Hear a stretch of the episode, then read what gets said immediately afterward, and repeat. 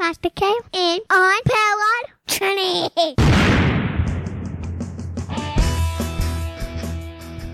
providing strength for the powerless, hope for the fearful, and healing for wounded hearts.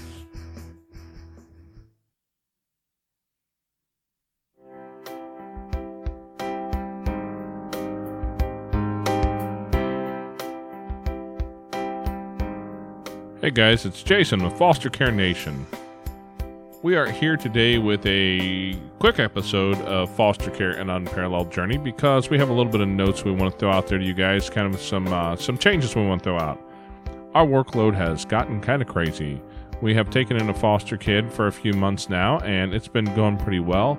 But with that, with a pandemic, with my work being crazy and my wife's work being crazy, our schedule just does not set up well for the Friday dropping of an episode. I try and stay ahead of the curve, and I do not do a great job of it usually, and I'm at the last minute trying to get something out. And I don't like being a last minute guy. What I've realized is I think we need to change the day we drop episodes.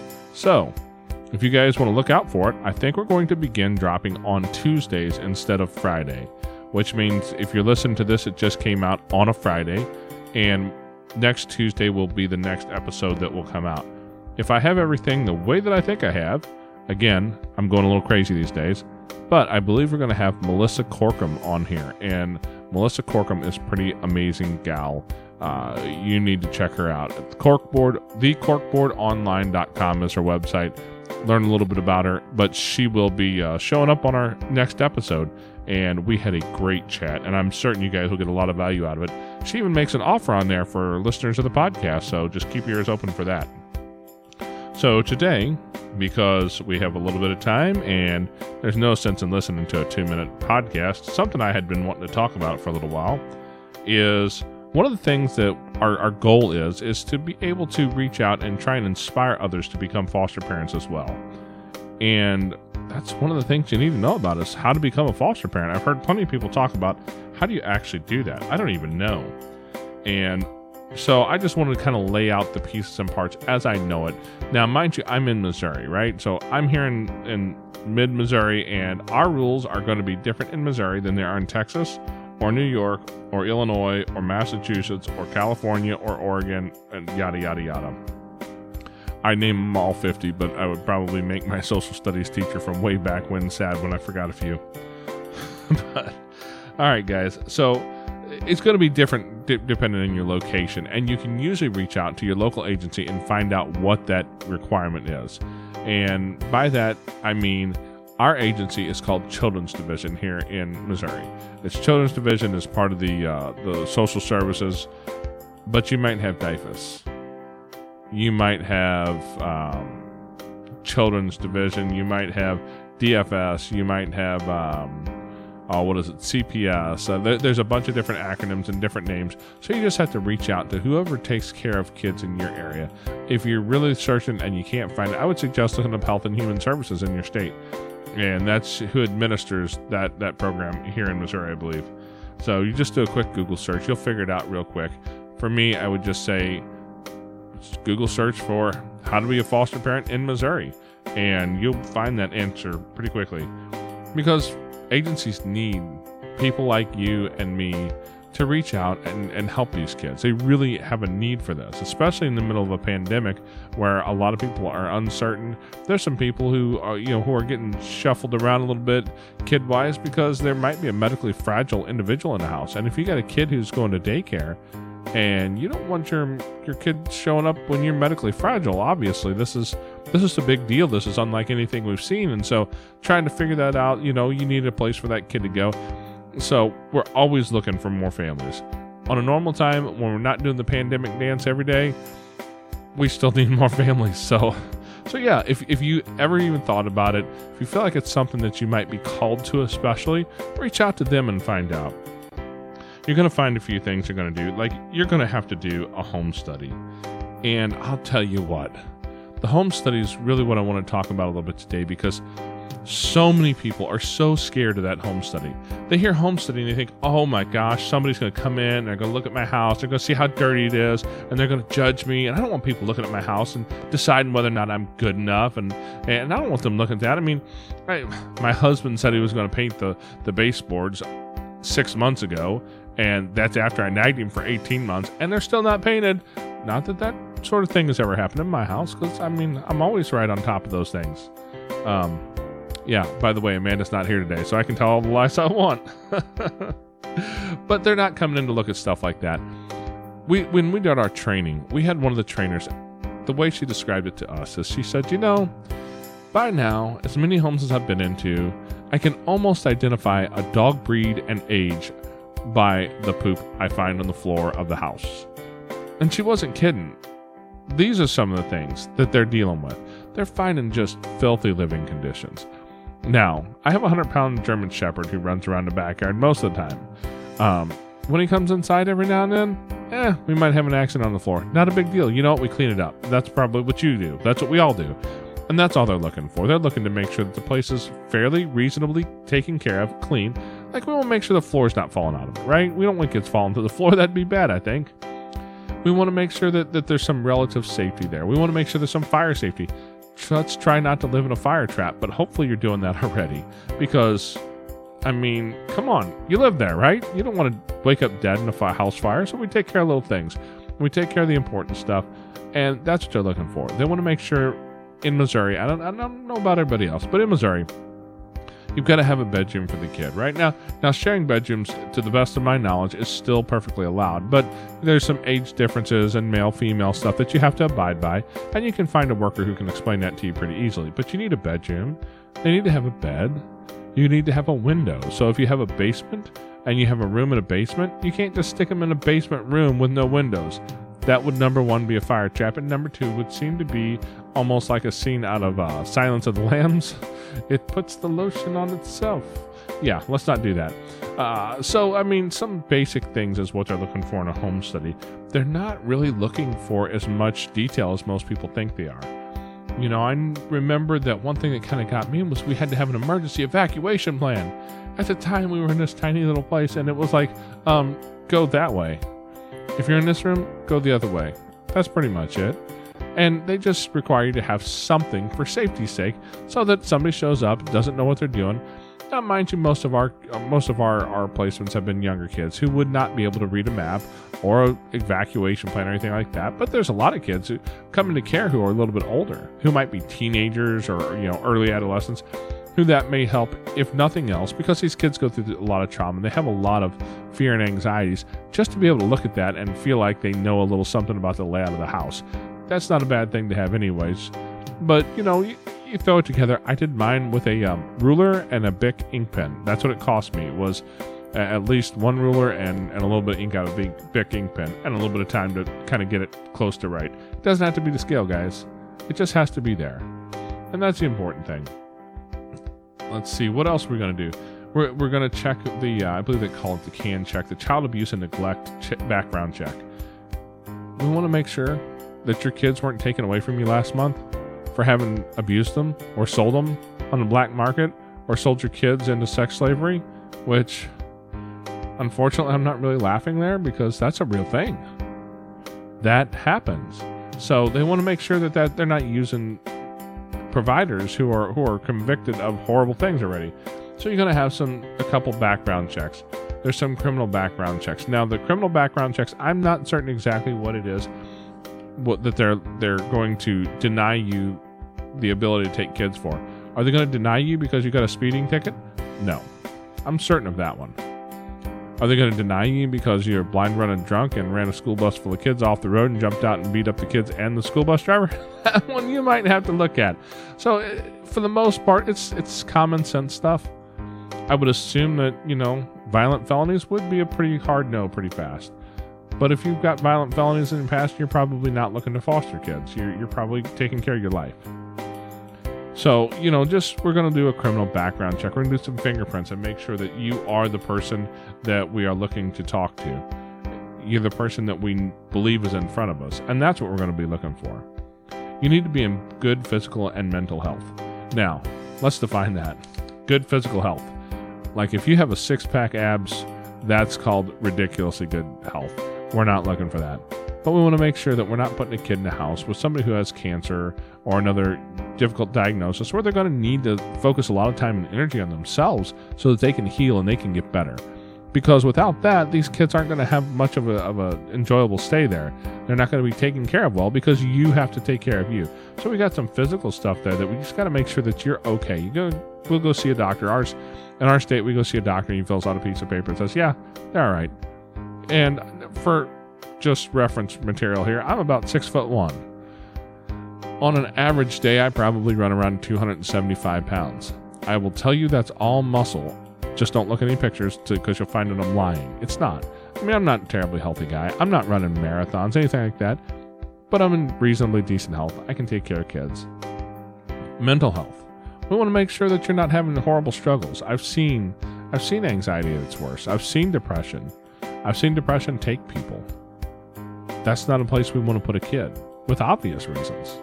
So we just want to make sure that you don't have any underlying things that, that this could trigger and end up damaging you because it's a lot of stress some days. It really is. And we want to make sure that we're not putting you in a situation that's going to be bad for the kid as well. Because if you're having mental health struggles, I'm just going to bet that you're not ready to take care of the mental health needs of a young kid who's probably having some struggles of their own. Because let's be honest, guys, some of the things that these kids end up going through before you ever see them are terrifying once you find out about them. And you suddenly realize that, yeah, I need some mental bandwidth to be able to help them with what they're going through. So just making sure you have those those two th- boxes checked is really important.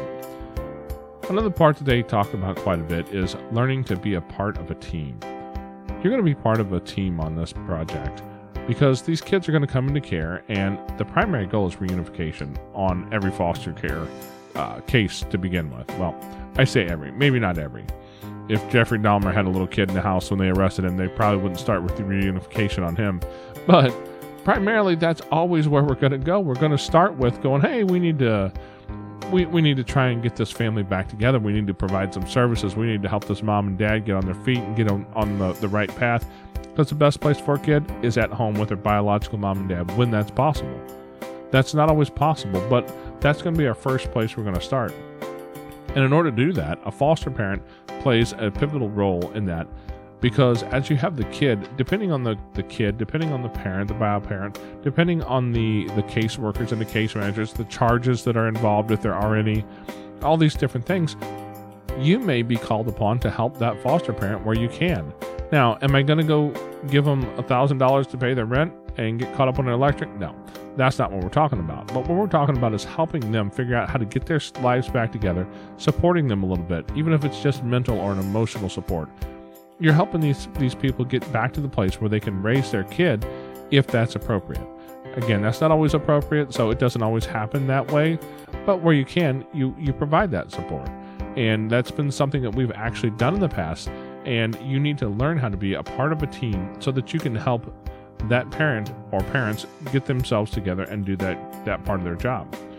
The other thing that we need to do is be able to be on a part of a team on a here in Missouri we call it a family support team that's who makes a lot of the decisions, if not almost all the decisions, based on this case up until the end when the judge jumps in if it goes to termination of parental rights. As a part of that team, you're going to voice your perspective and concerns on the things you see on a daily basis. These workers see a lot of things, they hear a lot of things, but they don't see the kid every day.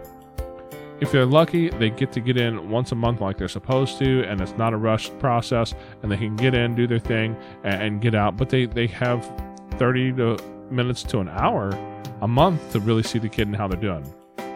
My job as a foster parent is to look at these kids and go, hey, what's going on here? What struggles are we having? Are we having some regression in, in potty training, you know, with the toddler? Are we having, you know, are we really thriving in school? Are we learning? Are we, we over, you know, stepping outside of some of the things we struggled with in the past? Do I have a teen in my house who's doing really well, who's really struggling, who's having some behavioral issues, some school issues? Maybe we need to talk about trying to get the school to set up an IEP for him. That's part of what we do is is to be able to be the voice of the the rational adult who sees everything on a daily basis inside of this team who's trying to handle all these other pieces and parts because it's this isn't a simple cut and dry thing you know there's there's legal parts and, and there's there's the the health and human services side where they're trying to help people. You're trying to do a, about a thousand things at once and your voice needs to be heard about what this kid is doing and what they need to be able to move forward to the next phase. And if that means termination of parental rights that's never awesome but that might be the end if it means reunification, that's awesome for a kid. And if that's what's appropriate for them, we give our we voice our concerns and our perspectives in these meetings so that we can get them there if that's the the way that they're truly going to go.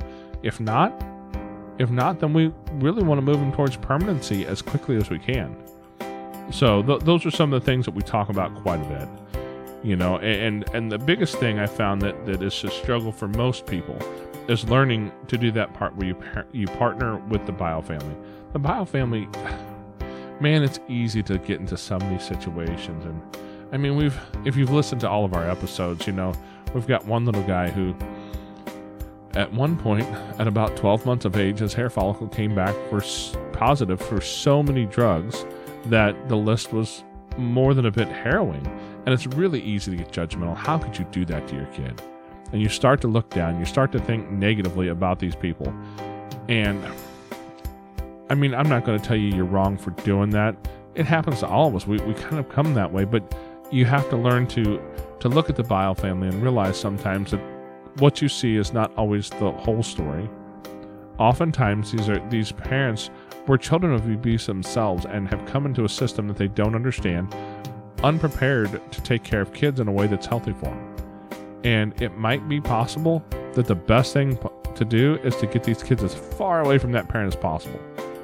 But it might also be possible that the absolute best thing you could do is help that parent work through their traumas and and just guide them. I mean, we're not working through them like a like a therapist, but guide them along the path to getting their kids back if that's the route they really want to go and they're willing to do the work to do it. It's difficult to be part of that but that's what we do. So that that's that's another piece. So you have to know these things about foster care walking in. Because it's really easy to just say, "Oh, I'm going to help kids." If it's all said, love them, that'll take care of everything. Love conquers all. Well, love conquers most, but sometimes we need a little push from from our, our better instincts and from our logic and from somebody else to say, "Hey, go help this person out. Help them get what they need and we can make the world a better place that way. So back to the home study piece, though. Um, one of the things that, that, that they, they do also put in there is that all adults have to be evaluated. Now, why? What does that mean? That means if you have adults living in your house, anyone 18 years of age or older, I believe it is, or maybe it's older than 18, maybe it's 21 in your state. I don't know. For Missouri, it's it's something about the age of 18 which means that in my house, I currently have a 19 year old son who's still living at home. So he had to be evaluated. Mostly, he had to have the physical, the mental deal, and and just make certain that he was able to, to get through. And he also had to be um, he also had to be checked for a background check and fingerprints and all that. So if you have somebody living with you in your house and you want to become a foster parent, that's going to be something that, that has to be talked about. They have to at least be recognized not to be a threat to kids. So so those are some of the things that uh, that we're that we're looking at. Now, one of the things you have to realize though is that the person conducting the home study is regulated by state law.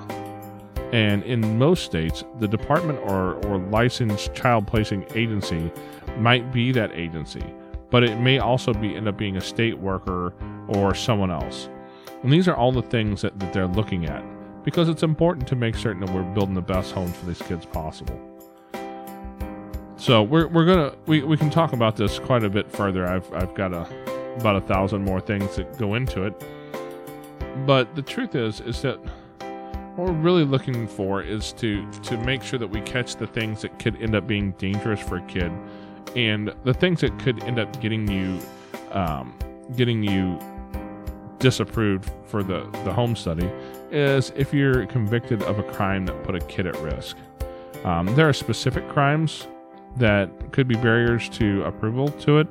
Things like um, criminal child abuse and neglect, domestic violence, crimes against the child, um, child uh, pornography. That there's rape, assault, sexual assault, homicide, human trafficking. All these things are, like I said earlier, that's kind of common sense stuff. If if you've been convicted of those things, you're probably not going to be approved to be a foster parent for obvious reasons. Um, so yeah, uh, there, there's also some some place where they look into your income and your financial skills to make certain that they're adequate to provide for a kid. Because no matter how much you want to help kids, no matter how much you love kids, if you can't keep food on the table, if you can't keep electric turned on in the wintertime, I mean, if you're in Florida, though that might not be so much. In Missouri, in Alaska, in the north, if you can't keep the electric on in the wintertime, it's going to be a problem. So that you need to make sure that, that as you come into the, the journey of being a foster parent, you're financially stable enough to be able to handle the basic needs. You don't need to have a super fancy house and drive, you know, a luxury car. You just need to be able to provide the basic needs. If they if they deem that your home is unsafe, they're probably going to deny you for obvious reasons. It's not a safe place for kids. If they they deem that your your house is unable to provide needs for this kid, right? If you have a kid who's who's med- medically fragile or has specific needs, there's probably going to be some extra things around that that they're going to put in, in place to, to protect a specific child. So you'll you'll find that there's some different levels of foster care or foster parenting that can be done there as far as like um, behavioral children or children with physical disabilities or mental disabilities, that's something that we're always going to, keep an eye on because those are kids who need a little bit extra caution looking around them. Um, so, where are we at here? So, yeah, we're, we're going to. Another, one more thing that can get you disapproved would be if you have a physical or behavioral health condition that would interfere with providing appropriate care for children if you have uh, falsified or omitted information on your application. There's a big one. Make certain that you're telling the truth. They will listen to what you have to say. Before we ever became a foster family, we had a foster, or I'm sorry, we had a family member, a biological family member, who got angry one day, and because this was just their particular MO, they decided to call Children's Division and say that we were abusing our child by refusing them medical treatment. The boy had a fever. He was, what? Oh man, three, four years old. We'd only talked to one person that day. My wife had, and they got angry and they got mad. It's the only person in the world besides me or my wife who knew the boy had a fever. And so they called Children's Division and said we were medically neglecting our kid.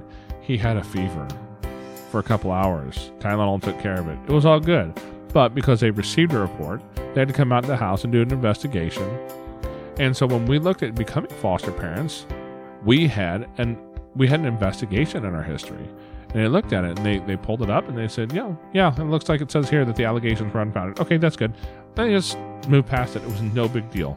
But it was something that my wife and I were really concerned about. What is this going to look like? You know, what do we need to, to tell them about this? But the truth is, just like most things, the answer is just be true. Tell them what it is. Tell them the truth. They see this all the time. This is not the first time somebody's made a false report because they were mad at somebody. I'm certain.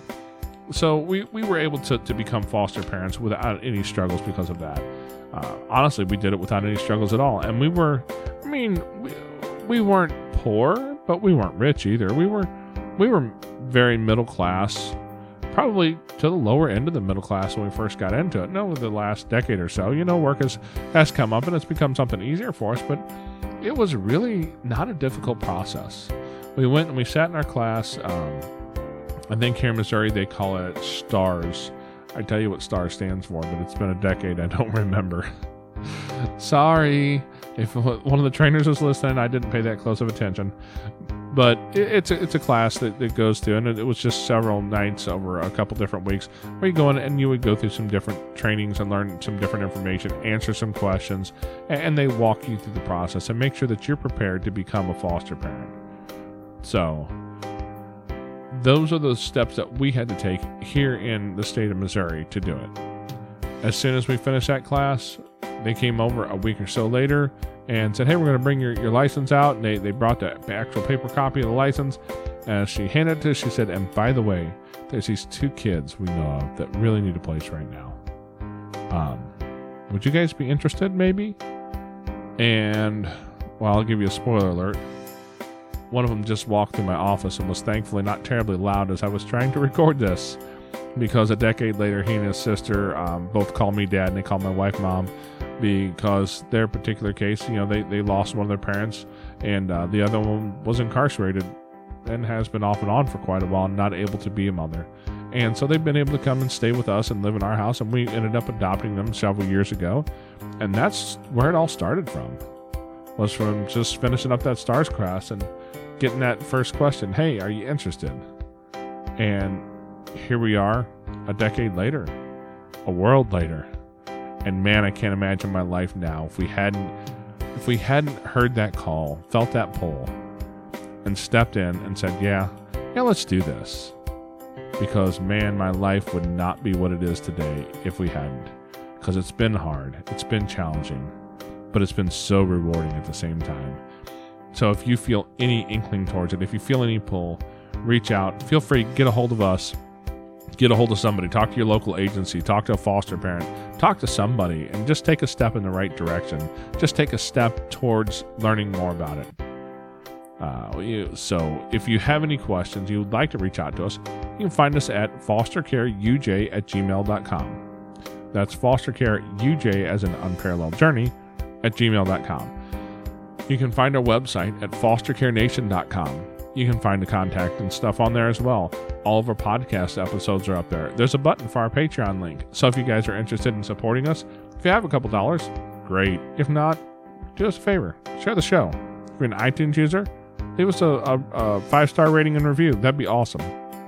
Tell me how how this show has affected you, because that's one of the things about a podcast that you don't really realize from your side.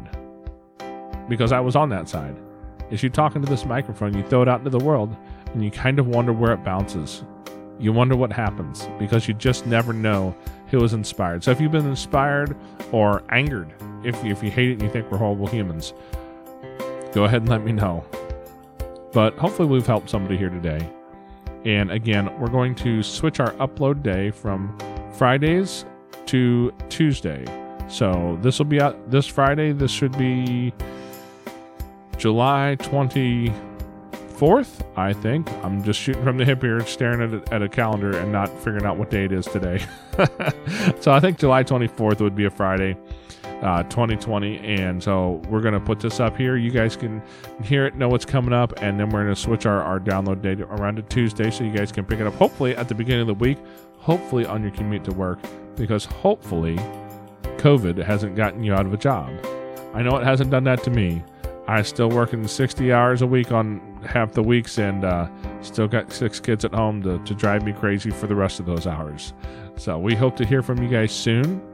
If you're interested in helping us out, like I said, the Patreon link is up there. Share an episode. Uh, tell somebody about the show if you think they'd be interested. And if you have any questions, by all means, get a hold of us. Check us out at Facebook. Uh, we have a Facebook group there. It is. I, I, am just drew a blank. It's it's on Facebook. That's what it is. Facebook.com slash group slash foster care UJ, I think. Just search for foster care on Parallel journey or Jason and Amanda Palmer. I'm certain will pop up. If you go to the podcast show notes, you should find it in there. So we hope to see you guys soon.